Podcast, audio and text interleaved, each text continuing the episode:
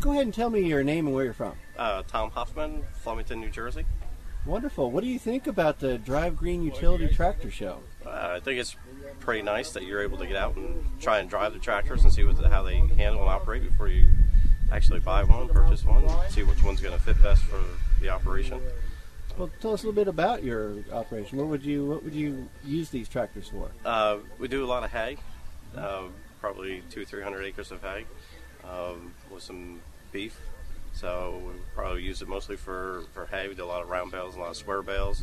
Or we're looking for something with a, a loader to move the square bales and also move silage for the for the beef cows. Well, I know you just got off a, a five series tractor. Yes. What would you think about it here at our ride and drive? The five series tractor is a nice handling, smooth riding tractor. Uh, especially this one, the controls are nice, place easy uh, for the operator to, to get to, and pretty well laid out and self-explained. Uh, nice turning radius. Uh, seems to handle really nice and ride really nice.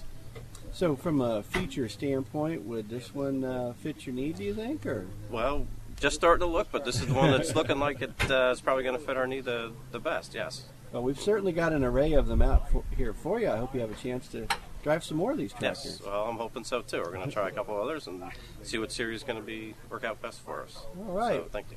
Well, thank you very much for uh, talking with us here at the Drive Green Utility Tractor Show. I'm Chuck Zimmerman.